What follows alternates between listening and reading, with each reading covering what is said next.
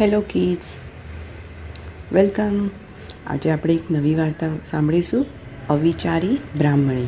અવિચારી મતલબ કે જે કોઈપણ જાતનો વિચાર કર્યા વિના કોઈ કાર્ય કરે, એને અવિચારી કહેવાય.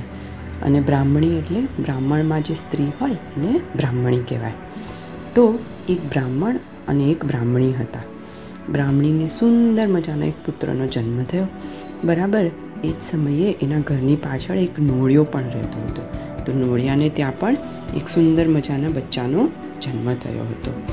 થોડી વારમાં નોળિયાની પત્ની મરી ગઈ, પણ બ્રાહ્મણી તો બહુ જ દયાળુ હતી. એણે પોતાના પુત્રની સાથે નોળિયાના બચ્ચાને પણ ઉછેરવા લાગી. બંનેને સાથે નવડાવે, તેલ માલિશ કરે, દૂધ પાય અને સાથે જમાડે. પણ છતાંય ખબર નહીં કેમ એને હંમેશા નોળિયાની ઉપર શંકા રહેતી હતી કે કદાચ પશુ સ્વભાવના કારણે એ પોતાના પુત્રને હાનિ પહોંચાડશે તો?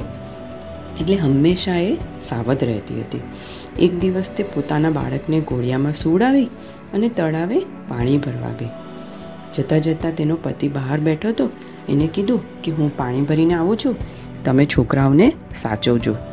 થોડી વાર થઈ એટલે બ્રાહ્મણને દ્રાણ ને દક્ષિણા લેવા જવાની ચટપટી થઈ. એ તો બ્રાહ્મણીના આવતા પહેલાં બારણું આડું કરી અને ચાલી નીકળ્યો. ગામ તો નાનકડું હોય, એટલે આજુબાજુમાં ફરવામાં કશી વાર ના લાગે, એવું માની અને બ્રાહ્મણ તો નીકળી પડ્યો. બ્રાહ્મણી તો પાણી ભરવા ગઈ, બ્રાહ્મણ દાન દક્ષિણા લેવા ગયો.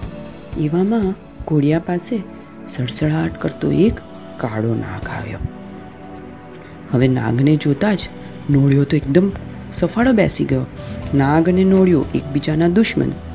હવે પોતાનું નાનકડું ભાઈ ઘોડિયામાં સૂતું છે, એને બચાવવા નોળિયાએ તો નાગની ઉપર ચડી જ બેઠો અને ખૂબ ખૂબ બરડો દઈ અને નાગના ટુકડે ટુકડા કરી નાખ્યા. બ્રાહ્મણીને આવવાની રાહ જોઈ અને નોળિયું તો ઘરના દરવાજે જઈને બેસી જઈ ગયું કે હવે જલ્દી બ્રાહ્મણી આવે ને હું એમને વાત કરું.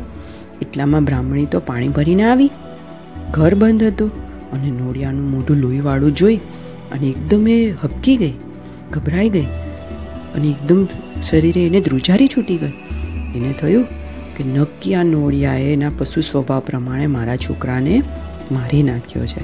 બ્રાહ્મણીએ ચીઝ પાડી અને પાણી ભરેલું બેડું નોળિયાની ઉપર પછાડી દીધું. બેડું જેવું નોળિયાની ઉપર પડ્યું તો નોળિયું ત્યાં ને ત્યાં જ મરી ગયું.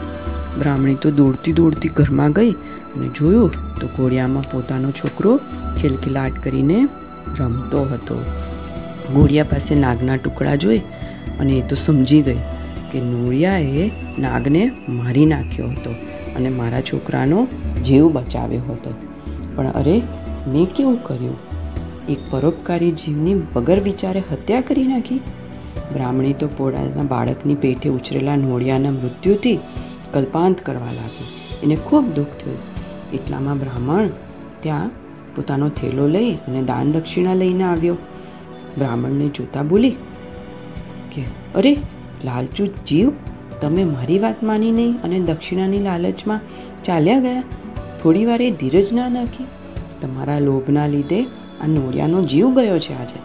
અને મેં પણ વગર વિચારે આ નોળિયાને મારી નાખ્યો. એટલે બાળકો ક્યારેય કોઈ પણ કામ વિચાર્યા વિના નહીં કરો. અને વિચાર કરીને અને એનું સારું નરસું બંને પાસું વિચારીને પછી આગળનું કામ કરો.